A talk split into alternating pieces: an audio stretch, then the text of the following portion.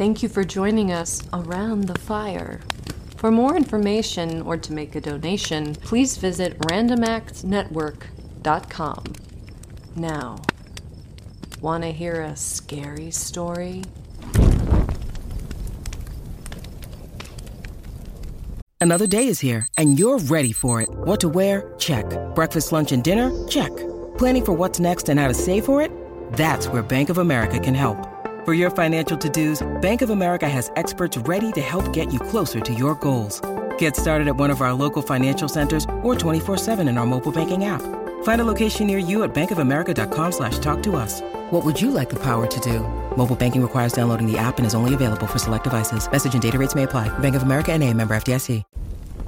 A long time ago, there lived a skillful scientist who had experienced a spiritual reaction more striking than any chemical one. He had left his laboratory in the care of his assistant, washed the chemicals away from his hands, and asked a beautiful woman to become his wife. In those days, new scientific discoveries, such as electricity, seemed to open paths into areas of miracles. It was not unusual for the love of science to compete with the love of a woman. The scientist's name was Aylmer. He had so totally given himself to scientific studies that he could not be weakened by a second love. His love of his young wife could only be the stronger of the two if it could link itself with his love of science. Such a union did take place with truly remarkable results. But one day, very soon after their marriage, Aylmer looked at his wife with a troubled expression. In the center of Georgiana's left cheek was a mark, deep in her skin. The mark was usually a deep red color. When Georgiana blushed, the mark became less visible. But when she turned pale, there was the mark, like a red stain upon the snow. The birthmark shaped vaguely like a small human hand, would come and go with the emotions in her heart. Past lovers would say that the hand of a magical fairy had touched her face as a child. Many men would have risked their lives for the honor of kissing that mysterious hand, but other people had different opinions. Some women said the red hand destroyed the effect of Georgiana's beauty some men who did not favor the mark simply wished it away so they did not see it. After his marriage, Aylmer discovered that this was the case with himself. Had Georgiana been less beautiful, he might have felt his love increased by the prettiness of that little hand. But because she was otherwise so perfect, he found the mark all the more repulsive. Aylmer saw the mark as a sign of his wife's eventual sadness, sickness, and death. Soon, the birthmark caused him more pain than Georgiana's beauty had ever given him pleasure. Georgiana, he said, have you ever considered the mark upon your cheek might be removed? no, she said, smiling. But seeing the seriousness of his question, she said, The mark has so often been called a charm that I was simple enough to imagine it might be so. On another face, it might, but not on yours. No, dear, nature made you so perfectly that this small defect shocks me as being a sign of earthly imperfection. Shocks you? cried Georgiana, deeply hurt. Her face reddened and she burst into tears. Then how could you marry me? How could you love what shocks you? During a period that should have been their happiest, Aylmer could only think of this disastrous subject. With the morning light, Aylmer opened his eyes upon his wife's face and recognized the sign of imperfection. When they sat together in the evening near the fire, he would look at the mark. Georgiana soon began to fear his look. His expression would make her face go pale, and the birthmark would stand out like a red jewel on white stone. Do you remember, dear Aylmer? She asked with a weak smile. About the dream you had last night? About this hateful mark? He rubbed the sleep from his eyes, the memory of his dream returning. He had imagined himself with his assistant trying to remove the birthmark with an operation. But the deeper his knife went, the deeper the small hand sank until it had caught hold of Georgiana's heart. Aylmer felt guilty remembering the dream. Aylmer, pleaded Georgiana, we do not know what the cost could be to both of us to remove this birthmark. I fear being left deformed or with damage to my health. Dearest Georgiana, I have spent much thought on the subject. I am sure it can be removed. Georgiana exhaled, looking away. Life is not worth living while this mark makes me the object of your horror.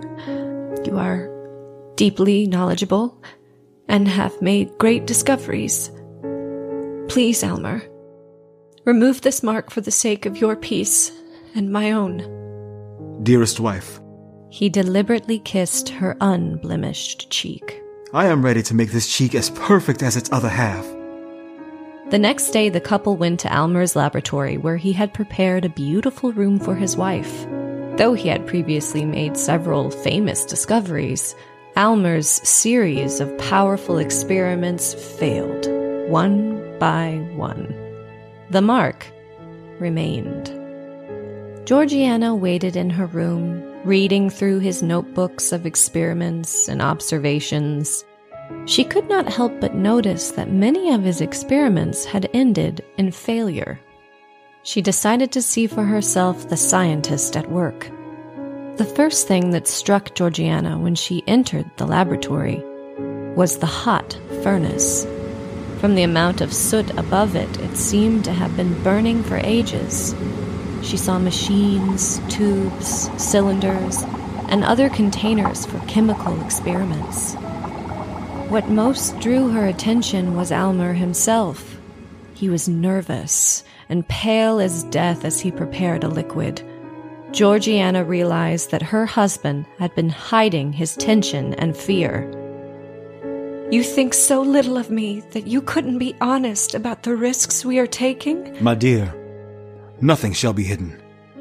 I have already given you chemicals powerful enough to change your entire physical system. I, I will drink whatever you give me, even if it's a poison. My dear, you've got just one thing left to try. If it fails, we are ruined. He led her back to her room where she waited once more alone with her thoughts. She hoped that for just one moment she could satisfy her husband's highest ideals. But she realized then that his mind would forever be on the march, always requiring something newer, better, and more perfect. Hours later, Aylmer returned, carrying a crystal glass with colorless liquid. The chemical process went perfectly. Unless all my science has tricked me, it cannot fail. To test the liquid, he placed a drop in the soil of a dying flower growing in a pot. In a few moments, the plant danced back to life, becoming healthy and green once more. Give me the glass, Georgiana said quietly.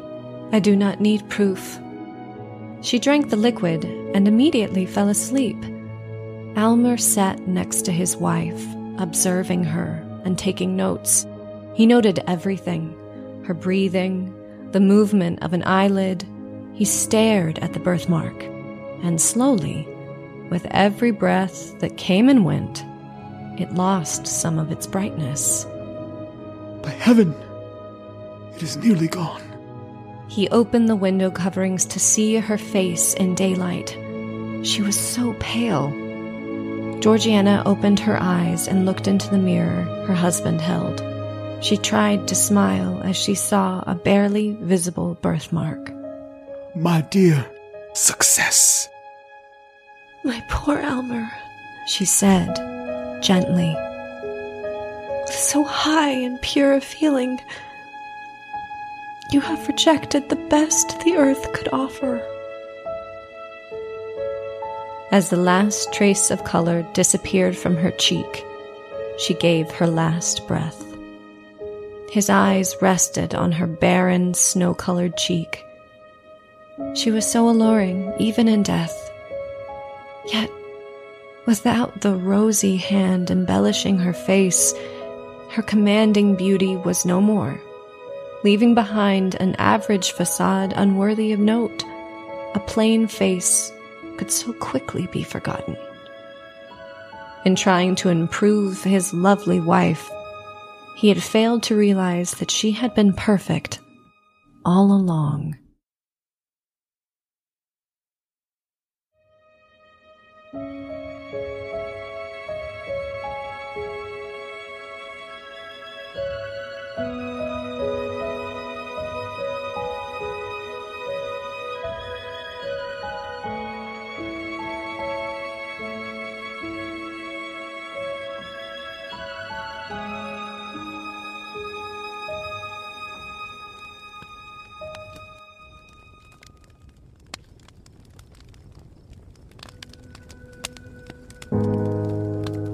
The Birthmark.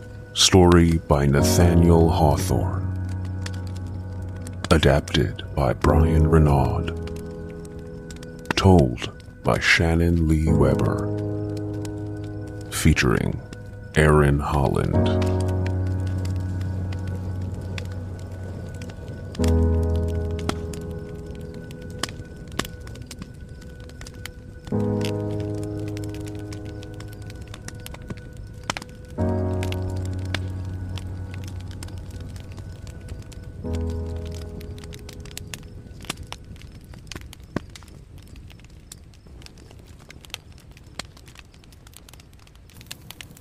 The messenger silently accepted the keys from the president of the bank and started for the stairs.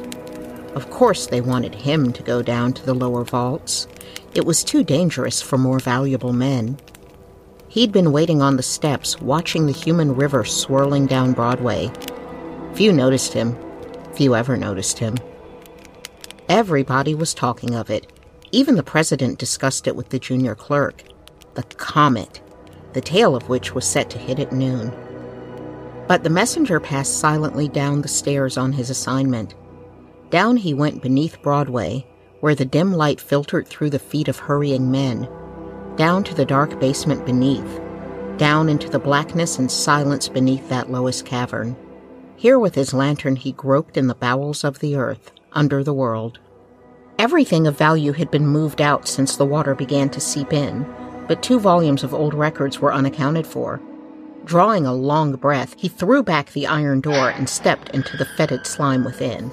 A great rat leaped past him, and cobwebs crept across his face. He felt carefully around the room, shelf by shelf, on the muddied floor, and in every crevice and corner. Back in the far end of the long and narrow room, on a high shelf, lay the two missing volumes and others. He pulled them carefully aside when. A low, grinding, reverberating crash filled his ears. Then the room was black and still. He groped for his light, swinging it around. The great iron door had closed behind him. Looking death squarely in the face, he forgot the records. He found no other exit, and he pushed and pounded on the door for what seemed like hours. Then the iron swung again on its hinges, hitting something, unable to open all the way. He squeezed through to find the body of the vault clerk, cold and stiff. He felt sick and nauseated. The air was foul. Gasping for air, he fainted, falling across the corpse. He awoke with a sense of horror and leaped from the body. He groped up the stairs, calling to the guard. The watchman sat as if asleep with the gate swinging free. The messenger hurried by. He called to the guards, and his voice echoed and echoed. Finally, he reached the basement. There, another guard lay on his face, cold and still. He dashed up to the cellar floor, into the bank. The bent, bowed, silent forms of men lay everywhere. The sight was appalling. Had there been a robbery turned murder? He saw the twisted, oozing mouth of the president half buried under his desk. Then the thought seized him. If he was found here alone with all this money and all these white corpses? He tiptoed cautiously to a side door. Quietly, he turned the latch and stepped out into Wall Street. How silent the street was! He glanced up and down, then across the street, and as he looked, a sickening horror froze in his limbs.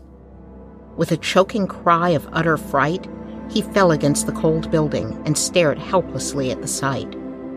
In the great stone doorway, a hundred men and women and children lay mangled and twisted and jammed as if in one wild, frantic rush to safety they had crushed themselves to death. Slowly, the messenger crept along the walls, trying to comprehend, attempting to still the tremor in his limbs and rising terror in his heart. He met a businessman, stopped in place along the same smooth wall, stone dead with wonder on his lips. The messenger turned his eyes away and sought the curb. A woman leaned wearily against the signpost, her head bowed motionless. Before her stood a streetcar, silent but full and still. A grimy newsboy sat in the gutter with the latest edition in his uplifted hand. The messenger staggered on. Far out from a window above, a girl lay with her eyes and mouth wide, gasping.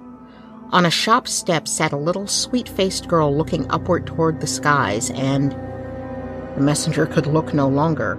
The terror burst in his veins, and with a great gasping cry, he sprang forward and ran, shrieking and fighting the air until, with one last wail, he sank into the grass of Madison Square. When he rose, he gave no glance at the still forms on the benches, but, going to a fountain, bathed his face. He quietly gripped himself and thought the thing through. The comet had swept the Earth, and this was the end. Was everybody dead? He knew that he must steady himself and keep calm, or he would go insane. He walked up Fifth Avenue to a famous restaurant and entered its gorgeous, ghost haunted halls. He beat back the nausea and, seizing a tray from dead hands, hurried into the street and ate ravenously, his eyes closed to keep out the sights. As he forced food down, he realized Yesterday, they would not have served me.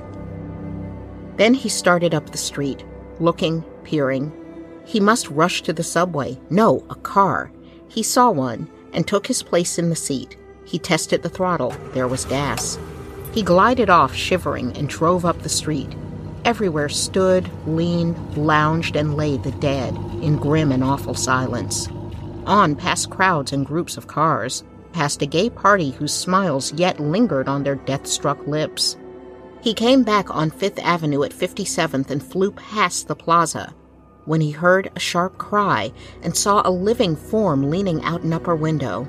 The woman screamed for an officer before the words trailed off into hysterical tears. He wheeled the car in a sudden circle, running over the still body of a child and leaping on the curb. He rushed up the steps and tried the door and rang violently. There was a long pause, but at last the heavy door swung back.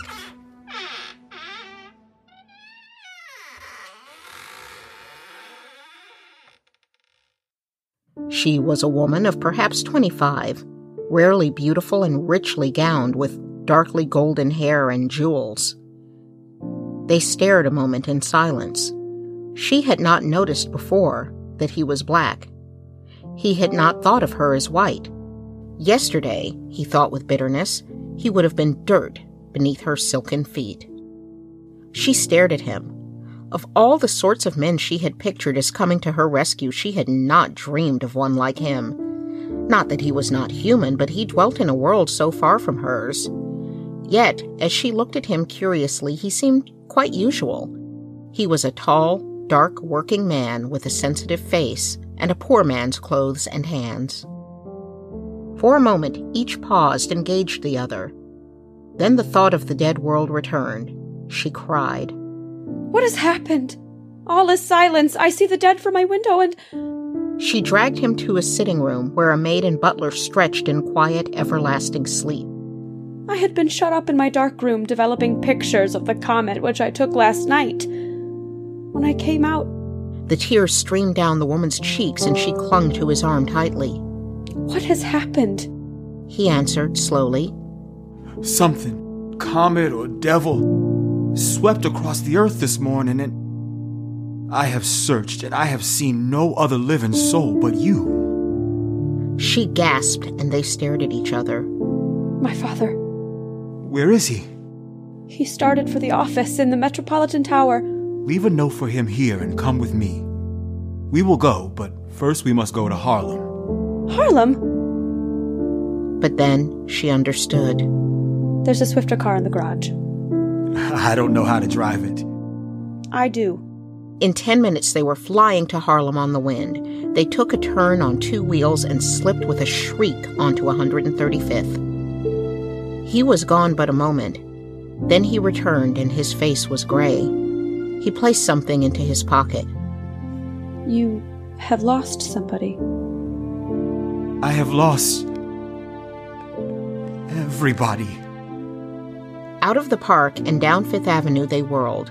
In and out among the dead they slipped, needing no sound of the car horn. The Metropolitan Tower was ahead.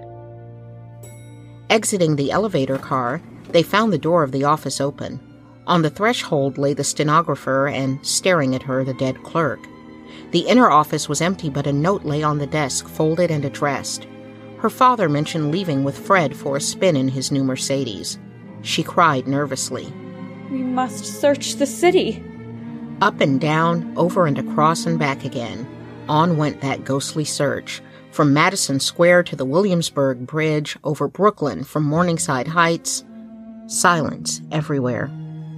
What can we do? It was his turn now to take the lead, and he did it quickly. In 15 minutes, they were at the Central Telephone Exchange. The grim switchboard flashed its metallic face in cryptid, sphinx like immobility. She seated herself on a stool and donned the bright earpiece. She looked at the mouthpiece. She had never looked at one so closely before. It was wide and black, pimpled with usage. It looked. She beat back the thought, but it looked like.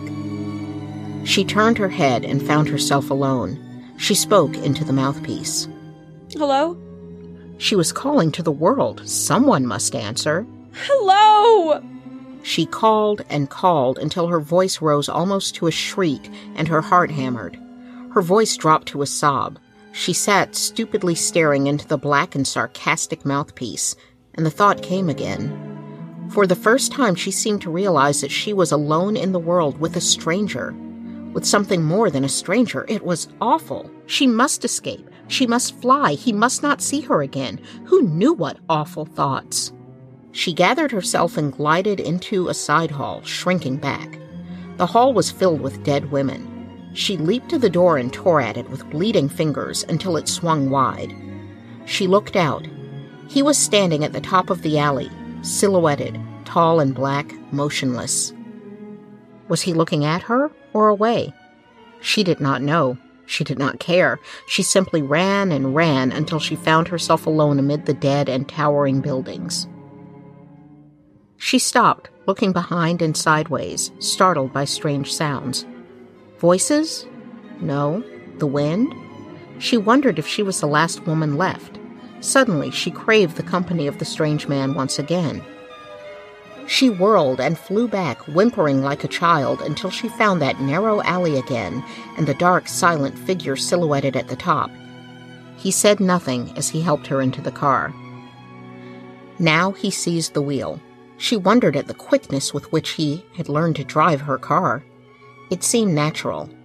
They looked into each other's eyes with unspoken thought.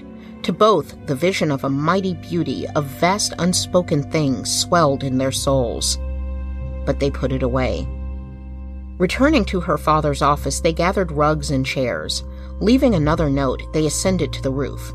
He set food before her and wound her in a shawl, touching her tenderly. She looked up at him with thankfulness in her eyes. He watched the city. She watched him. Have you had to work hard? Always. How foolish our human distinctions seem now. Yes. I was not human yesterday. She looked at him. And your people were not my people. But today. She paused, Slowly, the mighty prophecy of her destiny overwhelmed her. She was no mere woman. She was neither high nor low, white nor black, rich nor poor. She was primal woman. She looked upon the man beside her and forgot all else but his manhood, his strong, vigorous manhood, his sorrow and sacrifice. She saw him glorified. In fascinated silence, the man gazed at the heavens, looking outward toward the sea. Memories of memories stirred to life in the dead recesses of his mind. The shackles seemed to rattle and fall from his soul. He arose within the shadows, tall, straight, and stern, with power in his eyes, as though some mighty pharaoh lived again. He turned and looked upon the lady, and found her gazing straight at him. Silently, immovably, they saw each other face to face, eye to eye. Their souls lay naked to the night. It was not lust, it was not love. It was some vaster, mightier thing that needed neither touch of body nor thrill of soul. It was a thought divine, splendid. Slowly, noiselessly, they moved toward each other, the heavens above, the seas around, the city grim and dead below. He loomed from the velvet shadows, vast and dark. Pearl white and slender, she shone beneath the stars. She stretched her jeweled hands abroad. He lifted up his mighty arms, and they cried to the other, almost with one voice The, world, is, dead. Long, live the. The cry of a motor drifted clearly up from the silence below. They started backward with a cry and gazed upon each other with eyes that faltered and fell, with blood that boiled. The mad cry continued. The roar and ring of swift elevators shooting upward from below made the great tower tremble. A murmur and babble of voices swept in upon the night. All over the once dead city, the lights blinked, flickered, and flamed. And then, with sudden clanging of doors, the entrance to the platform was filled with men, and one with white and flying hair rushed to the girl and lifted her to his breast. My daughter! Behind him hurried a younger man in his car coat, who bent above the girl and gazed passionately into her staring eyes. Julia, my darling. I thought you were gone forever. She looked up at him with strange, searching eyes. She murmured, almost vaguely, Fred, is the world gone? Only New York. It is terrible. But how did you endure this horror? Are you well? Unharmed? Unharmed. And this man here, has he dared? He has dared to rescue me. And I thank him much. but she did not look at the messenger again. As the couple turned away, the father drew a roll of bills from his pocket, thrusting the money into the man's hands. Here, good fellow. What's your name? Jim Davis. Well, Mr. Davis, I thank you. I've always liked your people. If you ever want a job, call on me. And they were gone. The crowd poured up and out of the elevators, talking and whispering. Are they alive? He saved her. There she goes. Into the glare of the electric lights, the man moved slowly, with the eyes of those that walk and sleep. He stood silently beneath the glare of the light, gazing at the money in his hand and shrinking as he gazed. Slowly, he put his other hand into his pocket and brought out a baby's filmy cap and gazed again. A woman mounted to the platform and looked about, shading her eyes. She was brown, small, and toil worn, and in one arm lay the corpse of a dark baby. The crowd parted, and her eyes fell on the man. With a cry, she tottered toward him. Jim! He whirled, and, with a sob of joy, caught her in his arms.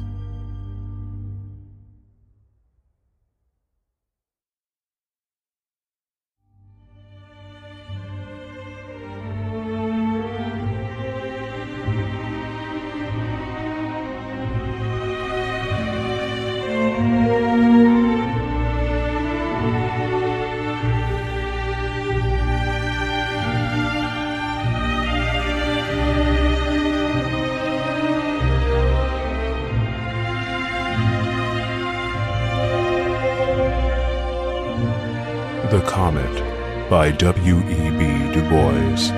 Told by Terry Lynn Hudson. Featuring Aaron Holland, Ashlyn Seehafer, and Brian Renaud.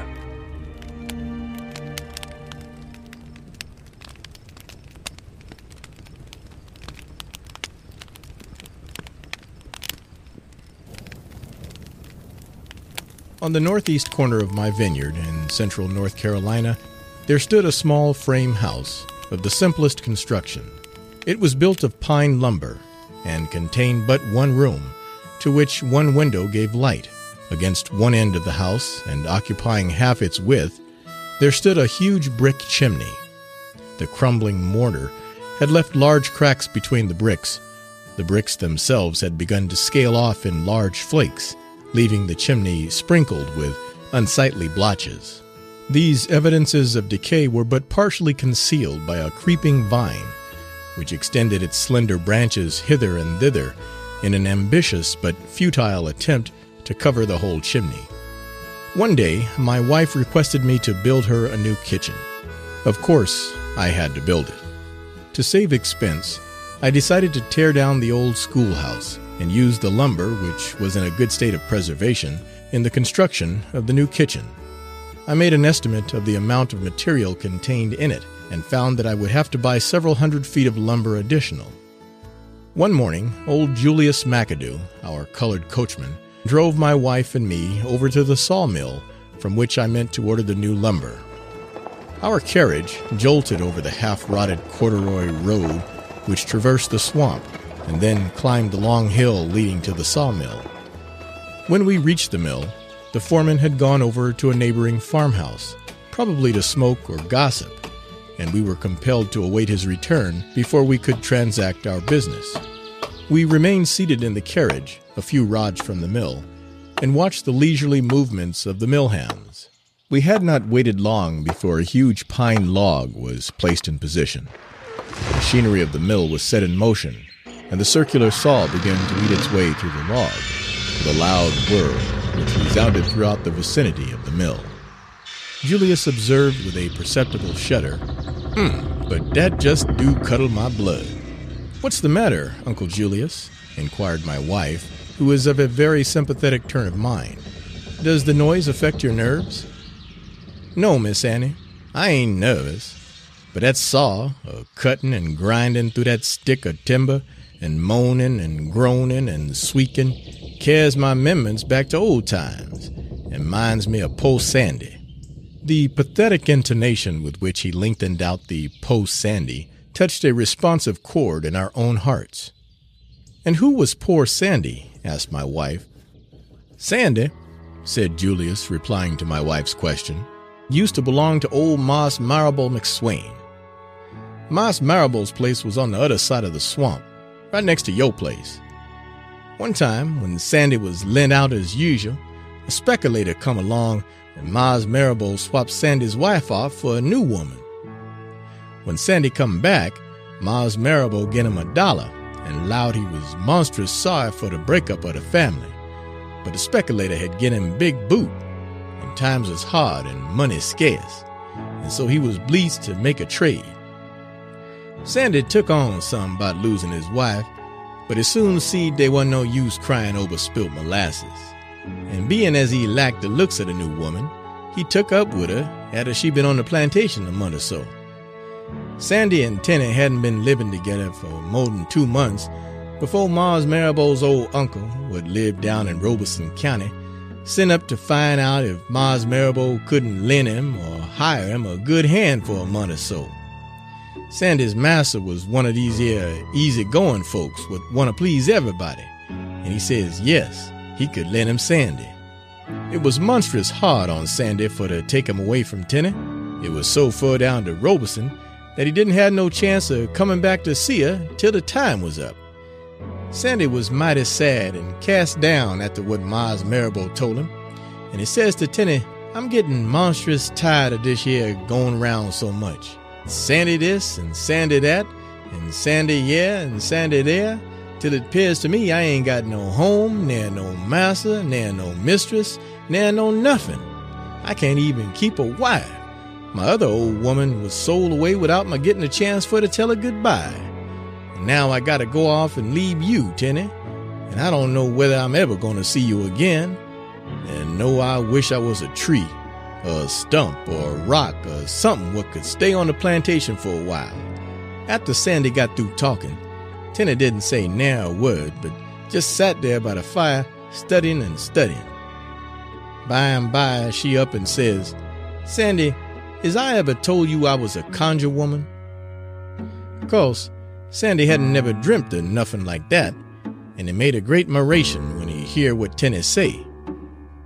I ain't goofed nobody, nor done no conjure work for 15 year or more. And when I got religion, I made up my mind I wouldn't work no more goofer.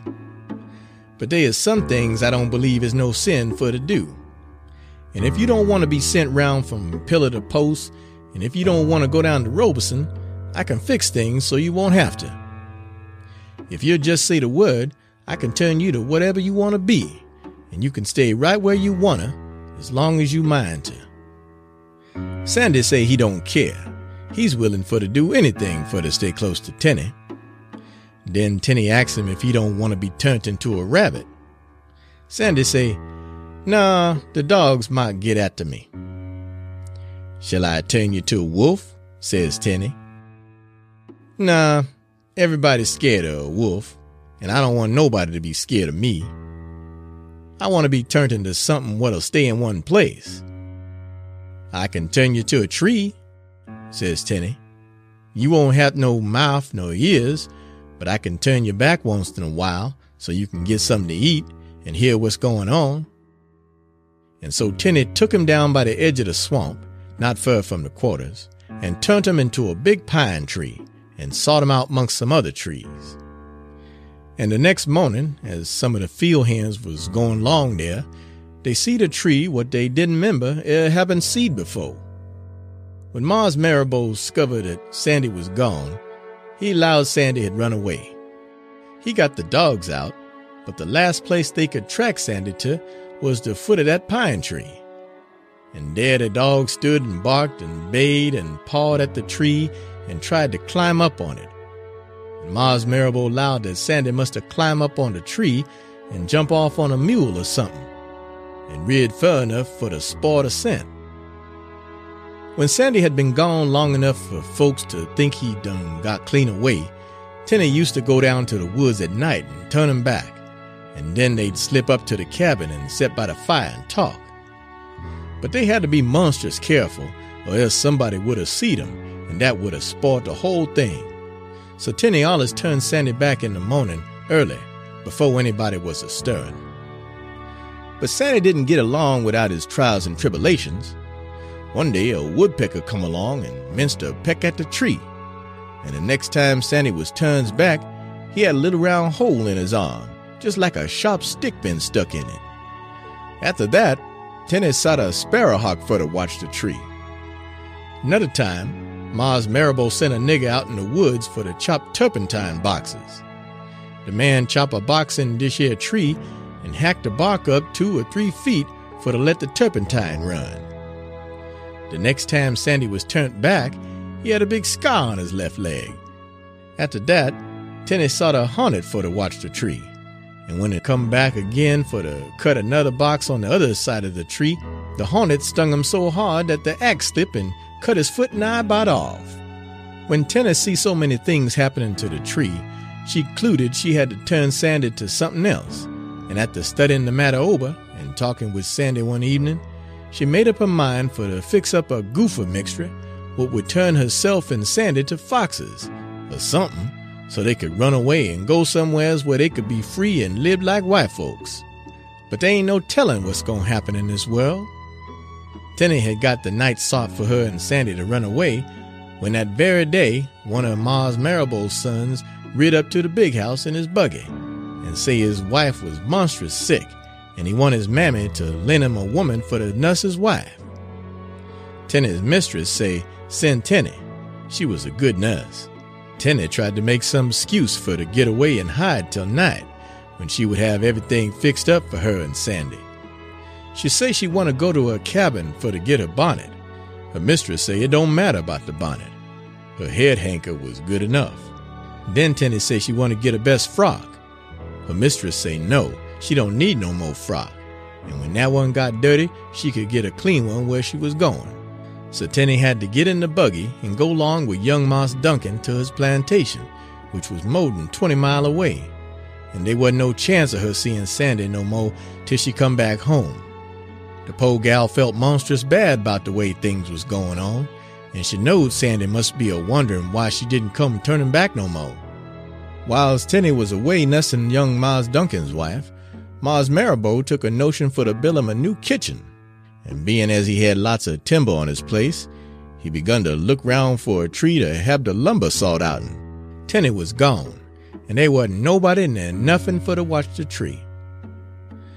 The two men would cut the tree down say they never had such a time with a tree before. They axes would glance off, and didn't appear to make no progress through the wood.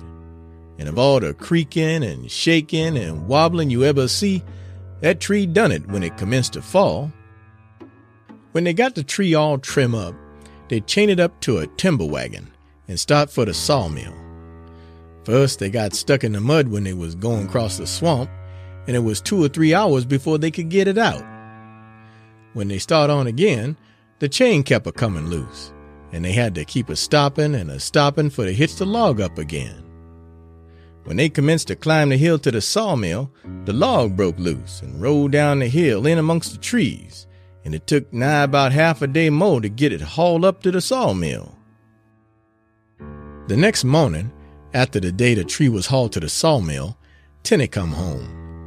When she got back to her cabin, the first thing she done was to run down to the woods and see how Sandy was getting on. When she seed the stump standing there, with the sap running out in it, and the limbs laying scattered round, she nigh about went out in her mind. She run to her cabin and got a goofer mixture, and then followed the track of the timber wagon to the sawmill.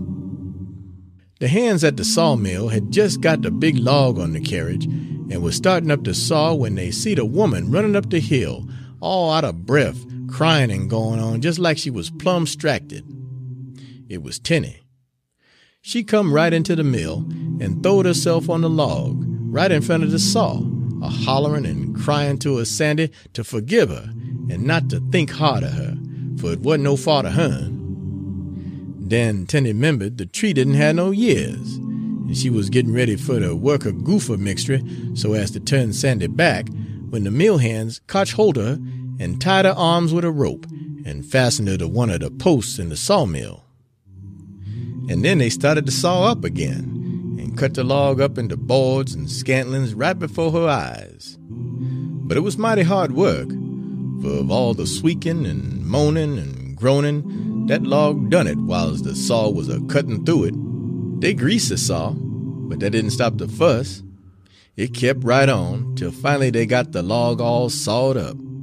When the overseer would run the sawmill come from breakfast, the hands up and tell him about the crazy woman what had come running in the sawmill, a hollering and going on, and tried to throw herself before the saw. And the overseer sent two or three of the hands for to take Tenny back to her master's plantation. Tenney appeared to be out in her mind for a long time, and her master had to lock her up in the smokehouse till she got over her spells. Whilst Tenny was locked up in the smokehouse, Mars Marrabo took and hauled the lumber from the sawmill and put up his new kitchen. He didn't know what to do with Tenny. First, he thought he'd put her in the po house. But finally, seeing as she didn't do no harm to nobody nor nothing, but just went around moaning and groaning and shaking her head, he concluded to let her stay on the plantation and nurse the little nigger chillins when they mammies was to work in the cotton field. The new kitchen Mars Marrabo built wasn't much use, and by and by it got so Mars Marrabo's wife herself was scared to go out in the yard after dark.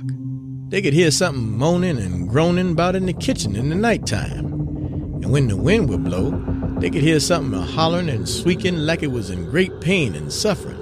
And it got so after a while that it was all Mars Marrabo's wife could do to get a woman to stay in the kitchen in the daytime long enough to do the cooking. That is, except in Tenney. She used to slip round at night and sit on the kitchen steps and lean up against the door jamb and run on to herself with some kind of foolishness what nobody couldn't make out. And they all knowed the kitchen was haunted by Sandy's spirit. Mars Marrabo took and tore the kitchen down and used the lumber for to build that old schoolhouse what you were talking about pulling down. The schoolhouse was in use, excepting in the daytime, and on dark nights, folks going along the road would hear queer sounds and see queer things. Poor old Tenny used to go down there at night and wander around the schoolhouse. In one winter morning, when one of the boys went to school early for to start the fire, what should he find but poor old Tenny laying on the floor, stiff and cold and dead. She had just grieved herself to death for her Sandy. Mars Marrabo didn't shed no tears. He thought Tenny was crazy, and there wasn't no telling what she might do next. And there ain't much room in this world for crazy white folks, let alone a crazy nigger. When the war broke out, the school stopped, and the old schoolhouse been standing empty ever since. That is, excepting for the haunts. And folks says that the old schoolhouse, or any other house what got any of that lumber in it what was sawed out in the tree what Sandy was turned into, is going to be haunted till the last piece of plank is rotted and crumble into dust.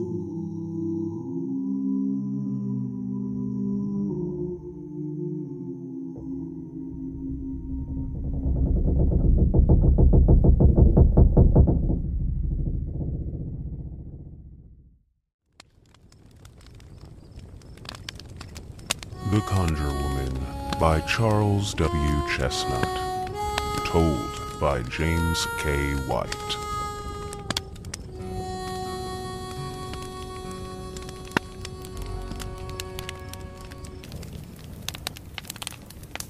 It is impossible to say how the idea first entered my brain, but once conceived, it haunted me day and night.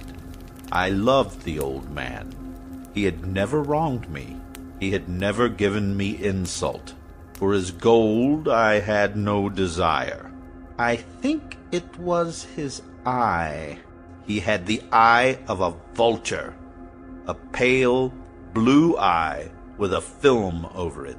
Whenever it fell upon me, my blood ran cold, and so by degrees, very gradually, I made up my mind to take the life of the old man, and thus rid myself of the eye forever.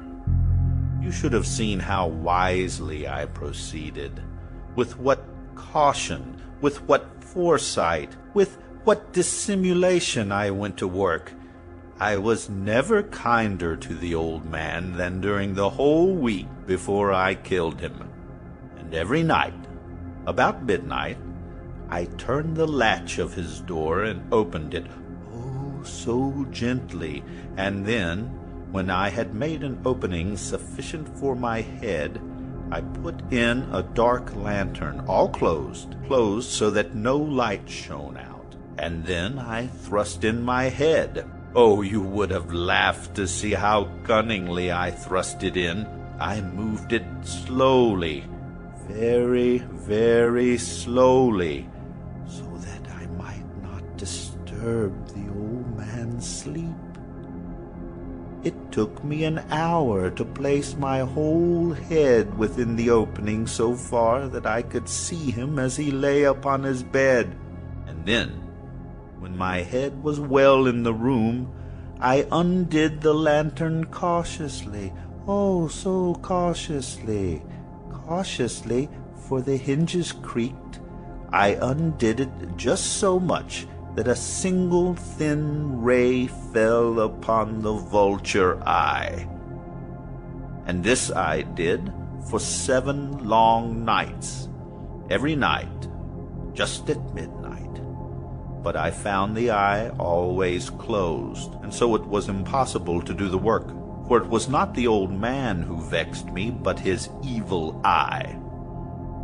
Every morning when the day broke, I went boldly into the chamber and spoke courageously to him, calling him by name in a hearty tone, and inquiring how he had passed the night. So you see, he would have been a very profound old man indeed to suspect that every night, just at twelve, I looked in upon him while he slept. Upon the eighth night, I was more than usually cautious in opening the door. A watch's minute hand moves more quickly than did mine. Never before that night had I felt the extent of my own powers, of my sagacity. I could scarcely contain my feelings of triumph to think that there I was, opening the door little by little, and he not even dreaming of my secret deeds or thoughts. I fairly chuckled at the idea. Perhaps he heard me, for he moved on the bed suddenly, as if startled. Now you may think that I drew back, but no. His room was as black as pitch, with the thick darkness, for the shutters were close fastened, so I knew that he could not see the opening of the door, and I kept pushing it on steadily, steadily, I had my head in and was about to open the lantern when my thumb slipped upon the tin fastening, and the old man sprang up in bed, crying out, Who's there? I kept quite still and said nothing. For a whole hour I did not move a muscle, and in the meantime I did not hear him lie down. He was sitting up in the bed listening, just as I have done night after night, hearkening to the death watches in the wall. Presently, I heard a slight groan, and I knew it was the groan of mortal terror. Was not a groan of pain or of grief, oh no, it was the low, stifled sound that arises from the bottom of the soul when overcharged with awe. I knew the sound well. Many a night, just at midnight, when all the world slept, it has welled up in my own bosom. I knew what the old man felt, and pitied him, although I chuckled at heart. I knew that he had been lying awake ever since the first slight noise when he had turned in his bed. His fears had been growing upon him ever since, he had been trying to fancy them causeless, but could not. All in vain, because death, in approaching him, had stalked with his black shadow before him and enveloped the victim. And it was the mournful influence of the unperceived shadow that caused him to feel, although he neither saw nor heard, to feel the presence of my head within the room. When I had waited a long time, very patiently, without hearing him lie down, I resolved to open a little, a very, very little crevice in the lantern. So I opened it. You cannot imagine how stealthily, stealthily, until at length a single dim ray like the thread of a spider shot from out of the crevice and fell full upon the vulture eye. It was open, wide, wide open, and I grew furious as I gazed upon it. I saw it with perfect distinctness, all a dull blue, with a hideous veil over it that chilled the very marrow in my bones but I could see nothing else of the old man's face or person, for I had directed the ray, as if by instinct, precisely upon the damned spot. Now I say, there came to my ears a low, dull, quick sound, such as a watch makes when enveloped in cotton. I knew that sound well, too. It was the beating of the old man's heart. It increased my fury as the beating of a drum stimulates the soldiers into courage. But even yet I refrained and kept still. I scarcely breathed. I held the lantern motionless. I tried to see how steadily I could maintain the ray upon the eye. Meantime, the hellish tattoo of the heart increased. It grew quicker and quicker and louder and louder every instant. The old man's terror must have been extreme. It grew louder, I say, louder every moment. Do you mark me well?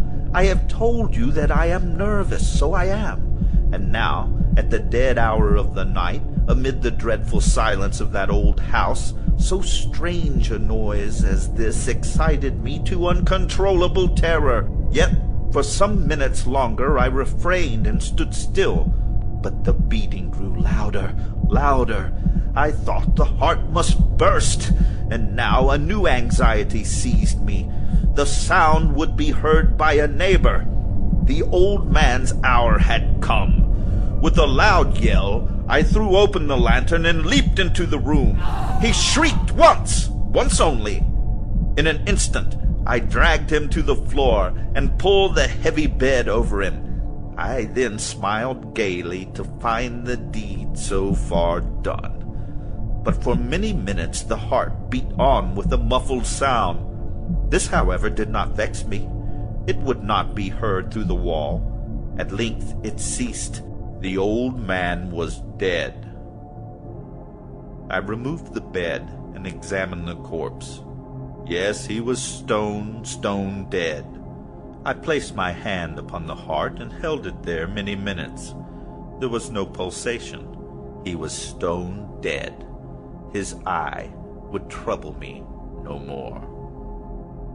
The night waned, and I worked hastily but in silence.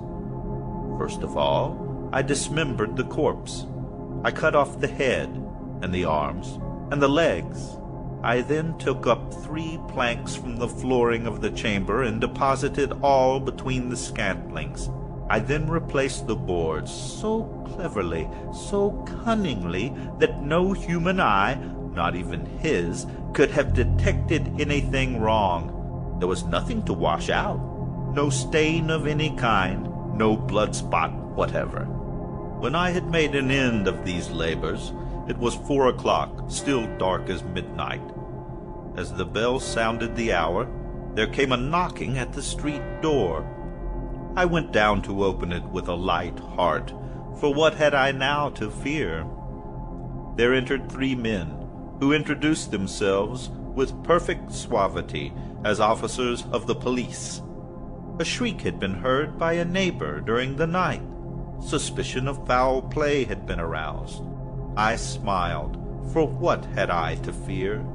I bade the gentleman welcome. The shriek, I said, was my own, in a dream. The old man, I mentioned, was absent in the country. I took my visitors all over the house. I bade them search, search well. I led them at length to his chamber. I showed them his treasures, secure, undisturbed. In the enthusiasm of my confidence, I brought chairs into the room and desired them here to rest from their fatigues, while I myself, in the wild audacity of my perfect triumph, placed my own seat upon the very spot beneath which reposed the corpse of the victim. The officers were satisfied. My manner had convinced them. I was singularly at ease, and while I answered cheerily, they chatted of familiar things. But ere long I felt myself getting pale and wished them gone. My head ached, and I fancied a ringing in my ears, but still they sat and chatted. The ringing became more distinct. It continued and became more distinct. I talked more freely to get rid of the feeling, but it continued and gained definiteness until at length I found that the noise was not within my ears.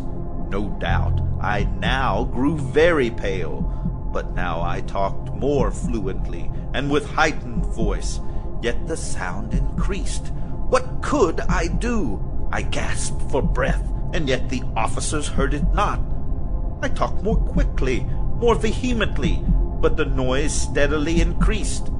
I arose and argued about trifles in a high key with violent gesticulations, but the noise steadily increased. Why would they not be gone? I paced the floor to and fro with heavy strides, as if excited to fury by the observations of the men, but the noise steadily increased. Oh God, what could I do? I foamed. I raved, I swore, I swung the chair upon which I had been sitting and grated it upon the boards, but the noise arose over all and continually increased. It grew louder, louder, louder, and still the men chatted pleasantly and smiled. Was it possible they heard not?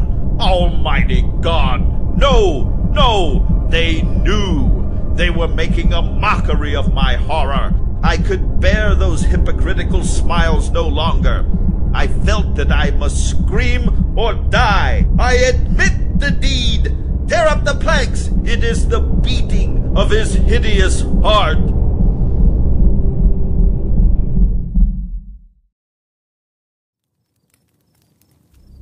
The Telltale Heart by Edgar Allan Poe, adapted by Brian Renaud, told by Don Morgan.